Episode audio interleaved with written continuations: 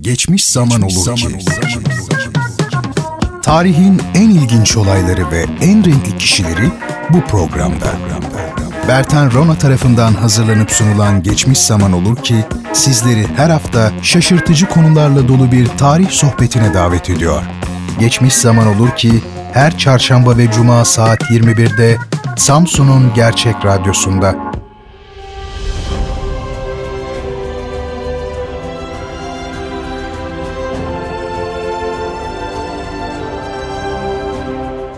Sevgili dinleyicilerim, hepinizi en içten duygularımla selamlıyorum.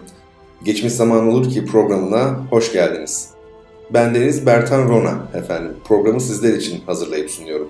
Popüler tarihin dikkat çekici olaylarını, kişilerini ve olgularını çarşamba ve cuma akşamları olmak üzere haftada iki kere Radyo Gerçek stüdyolarından sizlere anlatmaya çalışıyorum. Sizler de eksik olmayın, bana eşlik etme inceliği gösteriyorsunuz ve böylece hep beraber tarihin en ilginç kişi ve hadiselerine doğru meraklı yolculuklara çıkıyoruz. Efendim bu bölümümüzde konumuz İkinci Dünya Savaşı'nın tabiri caizse final perdesi diyebileceğimiz Normandiya çıkarması olacak. Hitler'e ve Nazilere son büyük darbeyi vuran ve İkinci Dünya Savaşı'nın sona ermesinde çok büyük bir önemi bulunan bu ünlü çıkarmayı kendisini hazırlayan koşullar içinde ele alacağız. Şöyle başlayalım. İtalya'daki müttefik ordusu 1944 ilkbaharında Napoli ile Roma arasında çamura saplanmış sürünüyor. Doğu cephesinde ise Ruslar ilkbahar taarruzlarını bitirmişler, uzun süre soluklanacaklar. Şimdi sıra yıllardır beklenen büyük müttefik harekatında. Polonya'yı birlikte işgal ettikleri eski ortağı Hitler karşısında 3 yıldır devasa muharebeleri tek başına yapan Stalin, ikinci cephenin bir an önce açılması için Roosevelt ile Churchill'i bunaltıp duruyor. Atlantik bölgesini savunan 59. Alman tümeni karşısında denizden çıkarma yapmanın son derece zor ve riskli bir iş olduğunu bilmiyor olamaz. Kasım 1943'te üç büyük müttefik devletin toplandığı Tahran konferansında ve hemen ondan önce Kahire'de toplanan Anglo-Amerikan konferansında Overlord harekatı yani Avrupa'da açılacak ikinci cephe kararı alındığında Stalin muradına nihayet eriyor. Hitler'in tek umudu ise Festing Europa'yı yani Avrupa kalesini tamamlamak. Eğer müttefikleri denize dökebilirse doğuda Rusları durduracak gücü biriktirebilir. Almanlar müttefiklerin geleceğini biliyor ama bilmedikleri iki şey var. Ne zaman ve nereye? Zaman önemli fakat son derece belirleyici değil. Birliklerin çoğu zaten mevzilenmiş durumda ve esasen çıkarmanın sonbahar fırtınalarından önce yapılacağı aşikar. Ama nereye? İşte bu son derece kritik bir soru. Bilirlerse müttefikleri denize dökebilirler. Esasen iki olasılık var. Sen Nehri'nin kuzeyinde Le Havre ile Calais arasındaki bölge veya senin güneyindeki Normandiya. Almanlar her iki bölgeye de yaklaşık eşit kuvvet yığmışlar. Müttefikler çıkarmanın kuzeye yapılacağı veya iki çıkarma birden yapılacağı izlenimini yaratmak istiyorlar. Sırf bu amaçla İngiltere'de hayalet bir ordu kuruluyor ve bu ordunun yüzlerce hayalet birliği ve karargahları Almanların dinleyebileceği telsiz haberleşmesi yapıyorlar. Son derece ilginç gerçekten. Almanların buna inanması çok zor olmuyor. Çünkü kuzey daha yakın ve askeri mantık çıkarmanın en kısa yoldan yapılacağını söylüyor. Ama inanmayan iki kişi var. Rommel ve Hitler. Evet, Rommel ve Hitler diğer tüm komutanların aksine Normandiya diyorlar. Hitler'in bu sonuca varmasını sağlayan neden müttefiklerin en kısa sürede büyük bir limanı ele geçirmeye olan gereksinimlerini göz önünde bulundurması ve bu limanın Cherbourg olacağını düşünmesi. Hitler haklı da çıkıyor ancak buna rağmen savunmasını felç edecek bir dizi hatadan kaçamıyor.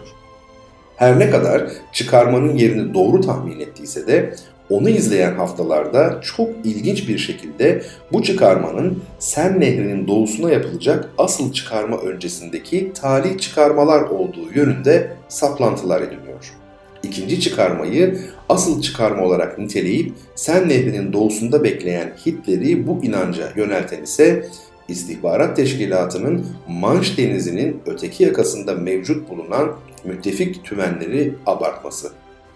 Harekata katılan yüz binlerce askerin hayatı ve Avrupa halklarının kaderi her iki tarafın liderleri tarafından öncelikle masa başında belirleniyor.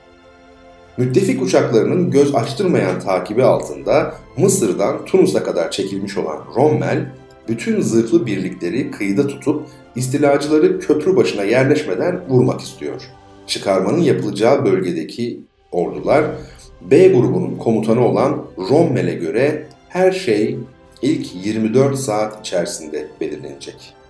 Yine aynı bölgedeki zırhlı birliklerin komutanı olan Geir von Schwappenburg ise toplu bir karşı taarruz için bunları daha geride ve toplu halde tutmak istiyor.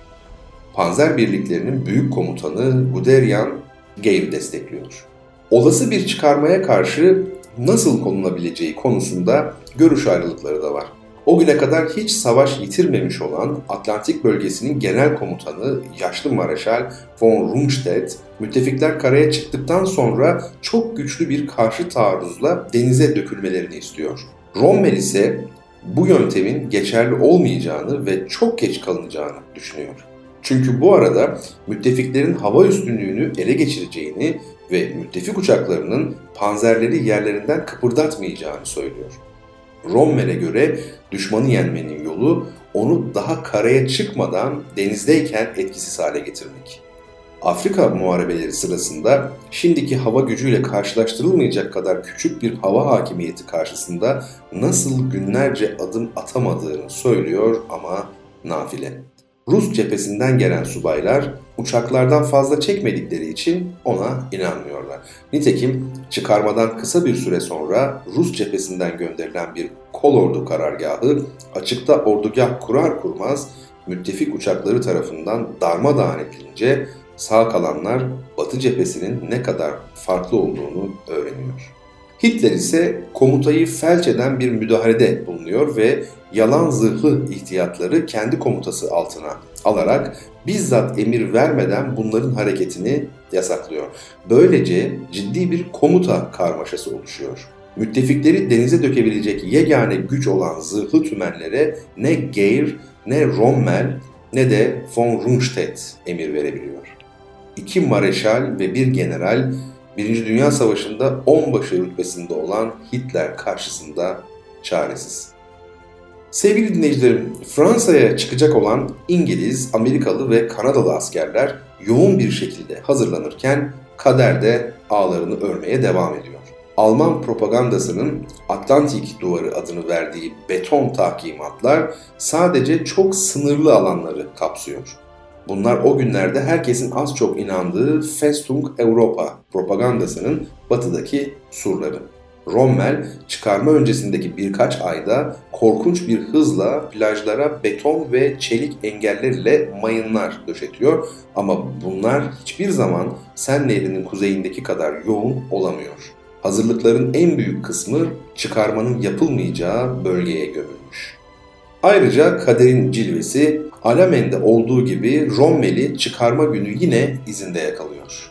O sırada Atlantik'te hüküm süren büyük fırtınanın müttefikleri harekete geçmekten caydıracağını düşünen Rommel, fırsattan istifade Hitler'den daha fazla panzer tümeni istemek için yapacağı ziyaretiyle Ulm yakınlarında bulunan karısının doğum günü ziyaretini birleştirmeyi düşünüp gitmiş. Halbuki Eisenhower meteorolojiden fırtınanın hafifleyeceği tahminini almış. Müttefiklerin şu anda İngiltere'de toplanmış bulunan bu muazzam gücünün muharebeye sokulmasının önünde iki sınırlama var. Birincisi Manş denizini geçmek zorunda kalmaları, ikincisi de mevcut çıkarma gemilerinin sayısı. İlk çıkarma dalgasında ancak 6 tümen ve 3 hava indirme tümeni kullanabiliyorlar. Onun için Hitler'in Atlantik duvarı dediği bu kıyıları zapt edememek ve denize dökülmeyi düşünmek için yeterli nedenleri var. Eisenhower saatlerce düşündükten sonra yola çıkın emrini veriyor. Zaten artık 5000 gemilik dev armadayı hazırda bekletmek zor. Gemilere yüklenmiş olan çıkarma birliklerini geri alıp boşaltmak ise Karabasan'dan farksız. Efendim 6 Haziran 1944 gününün ilk saatleri. Almanlar biraz rahat. Çünkü karargahlara gönderilen son meteoroloji raporunda istila mümkün ama muhtemel değil ibaresi var. Ama gece yarısından hemen sonra iç bölgelere paraşütçü yağmaya başlıyor. Saatler 03'ü gösterdiği sırada Normandiya'daki Alman 7. ordusunun kurmay başkanı General Max Pemsel esas istilanın geldiğini anlıyor ama Rommel yok. Hitler'in sağ kolu General Jodl ise Führer'ini uyandırmaya cesaret edemiyor. Geceleri çalışan Hitler istilayı ancak öğle saatlerinde uyanınca öğrenecek. Müttefiklerin planına göre stratejik öneme sahip Kon çıkarmanın ilk günü olan 6 Haziran'da ele geçirilecek. Başlangıç çok iyi ve sahildeki savunma mevzileri saat 09'da aşılıyor. Fakat Kon'a doğru yapılması gereken harekat öğleden sonraya kadar başlamıyor. Bu kısmen plajlarda manevra ve hareket kabiliyetini felç eden yoğun araç ve insan trafiğinden meydana geldiyse de aynı zamanda kendilerini o anda durduracak hiçbir engel olmamasına karşın muharebe alanında bulunan komutanların aşırı temkinli davranışı da bu sonuca yol açan diğer bir etken. Almanların elinde Batı cephesinde savunmak için içinde 10 tanesini her an karşı saldırı yapmaya hazır yetenekte panzer tümeninin de olduğu 58 tümen bulunuyor. Ne var ki Normandiya çıkarmasının yapıldığı bölgede yalnızca bir tane panzer tümeni var. O tek panzer tümeni bile stratejik öneme sahip konu başarıyla savunarak İngiliz cephesini yarıyor ve sahile kadar ulaşıyor. Fakat açılan bu gedik sonuca ulaşmaya yeterli gelmiyor. Eğer bölgedeki 10 panzer tümeninden yalnızca 3'ü bile muharebeye katılabilseydi belki de müttefikler daha ilk gün denize dökülebilirdi. Çok yoğun ve şiddetli muharebelerden sonra konun ele geçirilip tam kontrol altına alınması müttefiklerin tam bir ayını alacaktı. Müttefiklerin elindeki kuvvet o kadar fazlaydı ki yeterli genişlik ve derinlikte yığınak yapabildikleri takdirde düşmanın cephesini yarmaları kesindi. Yapılan durum muhakemeleri ve hesaplar bu gelişmelerin neredeyse kaçınılmaz olduğunu ortaya koyuyordu. Şayet müttefikler birliklerini araç ve gereçlerini tertipleyecek yeterlilikte bir arazi ele geçirebilirlerse bu denli büyük bir çıkarma kuvvetini engelleyebilecek ve durdurabilecek bir savunma düşünülemezdi. Bu kritik 12 saat boyunca zırhlı birlikler hareketsiz kalıyor. En yakın ihtiyat birliği olan 1. SS Panzer Kolordusu Paris'in kuzeybatısındaydı fakat Hitler uykuda olduğundan Rundstedt'in ihtiyatları kullanma izni isteğine yol olumsuz yanıt veriyor. Diğer üst karargahlar hala bunun gösteriş taarruzu olduğunu, esas çıkarmanın Kale bölgesine yapılacağını düşünüyor. Esasen BBC tarafından Fransız direnişine gönderilen hazırlık mesajının anlamını tahmin etmişler ama Normandiya'daki 7. ordu yerine Sen Nehri'nin kuzeyindeki 15. orduyu alarma geçirmişlerdi. Şayet Rommel Normandiya'nın dışında olmasaydı bu ihtiyat birliklerini kullanabilirdi. Zira Rundstedt'in aksine Rommel Hitler'e sık sık doğrudan telefon ediyordu ve Hitler'in üzerinde hala diğer generallerden daha fazla etkisi vardı. İşte bu hatalar dizisi Normandiya'ya çıkan askerlerin köprü başında tutunmalarını sağladı. Şimdi artık hiçbir şey onları kıyıdan söküp atamazdı. Evet, bundan sonraki birkaç gün boyunca her şey Rommel'in tahmin ettiği gibi gelişti. Kesin hava üstünlüğüne sahip müttefik uçakları Alman birlikleri harekete geçer geçmez tepelerine çullanıyorlardı. Şayet müttefiklerin havada hakimiyeti tam olmasaydı kıyıda tutunma ve kıyı başı tesis etme şansları hiç olmayacaktı. Bunun yanı sıra denizden açılan topçu ateşlerinden de çok yararlanmışlardı ama düşmanı felç eden asıl kati unsur Avrupa Müttefik Kuvvetler Başkomutanı Eisenhower'ın yardımcısı Hava Mareşal Tedder'ın komuta ettiği müttefik hava kuvvetlerinin saldırılarıydı. Doğuda Sen Nehri, güneyde Loire Nehri üzerindeki köprüleri imha eden müttefik uçakları Normandiya muharebe alanını stratejik açıdan tecrid edilmiş bir hale getirmişti. Bu nedenle Alman ihtiyat birlikleri yollarını uzatmak zorunda kalıyorlardı ve bu da zorunlu gecikmelere neden oluyordu. Toplu olarak harekete geçirilmeyen Alman zırhlı birlikleri bölük pörçük cephedeki delikleri tutmaya gönderilerek israf ediliyorlardı. Tankların Kon önlerinde Alman piyadelerine destek için kullanılması Montgomery'nin ilk hedefi olan bu kente girmesini haftalarca geciktirdi. Buradaki muharebe çıkarmanın en şiddetli tank saldırısıydı. Üç zırhlı tümen tarafından beraberce gerçekleştirilmişti. Owen'ın yukarısında tesis edilen köprü başında çok gizlice toplanan 3 zırhlı tümen 18 Temmuz sabahı 2000 ağır ve orta bombardıman uçağının 2 saat süren bombardıman örtüsü altında saldırıya geçtiler. Fakat savunma mevzileri İngiliz İstihbarat Teşkilatı'nın tahmin ettiğinden daha da derindi. Böyle bir saldırıyı bekleyen Rommel savunma mevzilerini derinleştirmiş ve takviye almıştı. Saldırının arifesinde bizzat kendisi İngiliz uçaklarının açtığı ateşe yakalanmış. Bundan başka İngiliz zırhlıları geceleyin doğuya ilerlerken tankların sesleri düşman tarafından duyulmuştu. Alman kolordu komutanı Dietrich, Rusya'da öğrendiği şekilde kulağını toprağa dayayarak 5 kilometre uzaktan geçen tankların sesini duyabildiğini söylemişti. Çok başarılı bir şekilde başlayan taarruz savunmanın derinliklerinde zayıflayıp kaybolmuştu. Öncü zırhlı tümen köylerin arasından geçip gideceği yerde buralarda takılıp kalmıştı. Diğer tümenlerde yoğun trafik kargaşasından dolayı geciktiler ve bu dar köprü başından kurtulamadılar. Ama bu muharebeler daha güneyde yığınak yapmakta olan Amerikan birlikleri için bir nevi kalkan görevi gördü. Bu birlikler Temmuz'da Alman cephesini güneyden parçalayıp kuzeye döndüler ve Falais'da savaşın en büyük imha muharebelerinden birini yaptılar. İngiliz ve Amerikan orduları arasında sıkışan Almanların ricatları yani geri çekilişleri bir Polonya tümeniyle desteklenen Kanadalılar tarafından kesildi ve Almanlar burada en az 10 bin ölü ve 50 bin esir verdiler. Daha da önemlisi birçok birliğin organizasyonu tamamen çöktü. Kritik olan ilk haftalar boyunca kuzeydeki Alman tümenleri yerlerinden kıpırdamadılar ve ikinci bir çıkarma yapılmayacağını kesinlikle anladıkları zaman artık çok geç olmuştu. Rommel, köprü başının yok edilemeyeceğini görünce birliklerini imhadan kurtarabilmek için Sen Nehri'nin kuzeyine çekilme izni istedi. Ne var ki Hitler Rus cephesindeki hatasını tekrarlayarak çekilmeyi reddetti. Birlikler ölünceye kadar oldukları yerde direneceklerdi. Alman birliklerinin Sen hattına çekilmeleri için yeterli zamana sahip olacakları ve orada çok güçlü bir savunma hattı tesis edebilecekleri aşikardı. Ancak Hitler'in inatçı bir şekilde verdiği asla geri çekilinmeyecek emri bu fırsatı da yok etti. Hitler'in bu aptalca tutumu müttefiklere büyük bir şans tanımış oldu. Falaise gerçekten de bir imha muharebesi olmuş, Fransa'daki Alman birliklerinin beli kırılmıştı.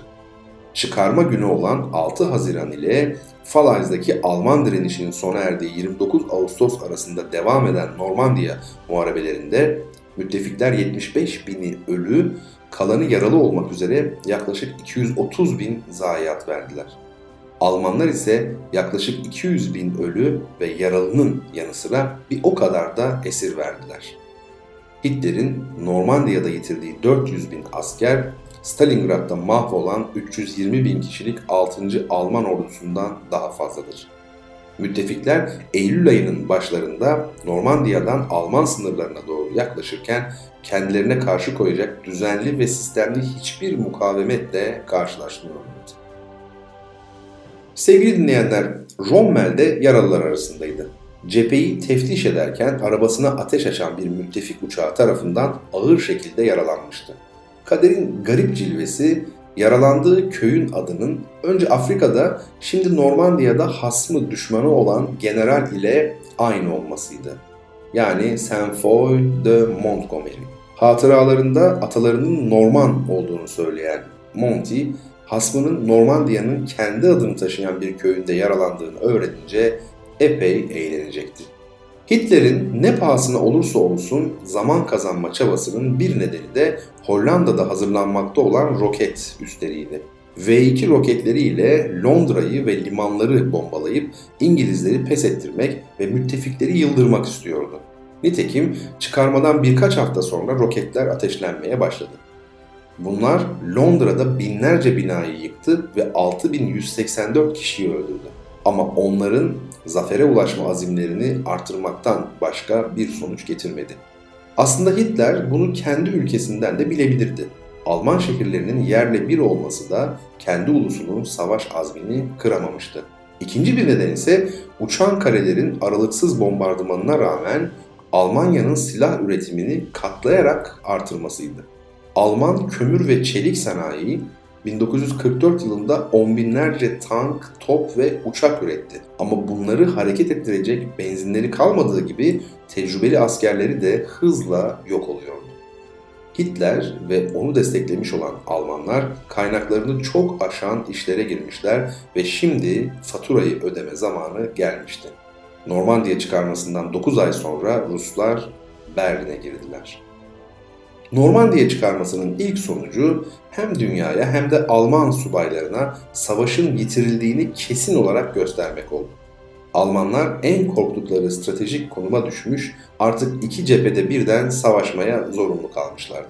Bir tarafta müttefikler, diğer tarafta Sovyet Rusya.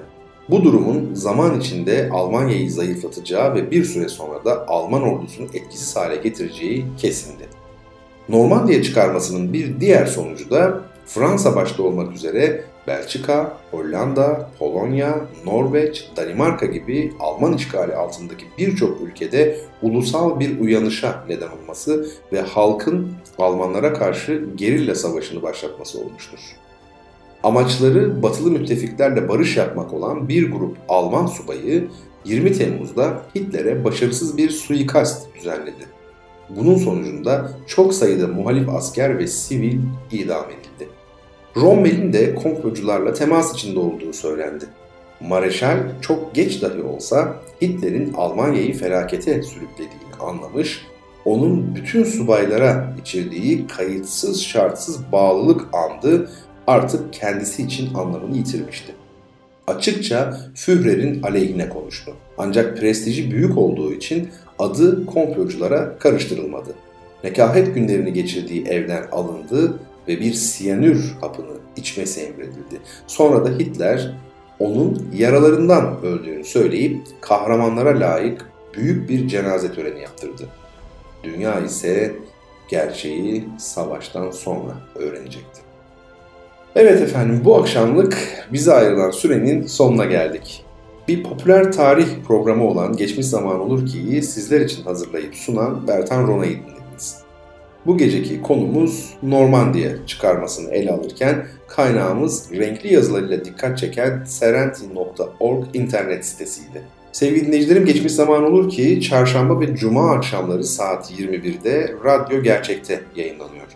Yakın veya uzak tarihin Türkiye'de ve dünyadaki en önemli en ilginç olaylarını, kişilerini ve bazen de olgularını bendenizden dinlemek isterseniz geçmiş zaman olur ki kaçırmayın efendim. Bir sonraki bölümümüzde bir arada olabilmek dileğiyle. Esen kalın.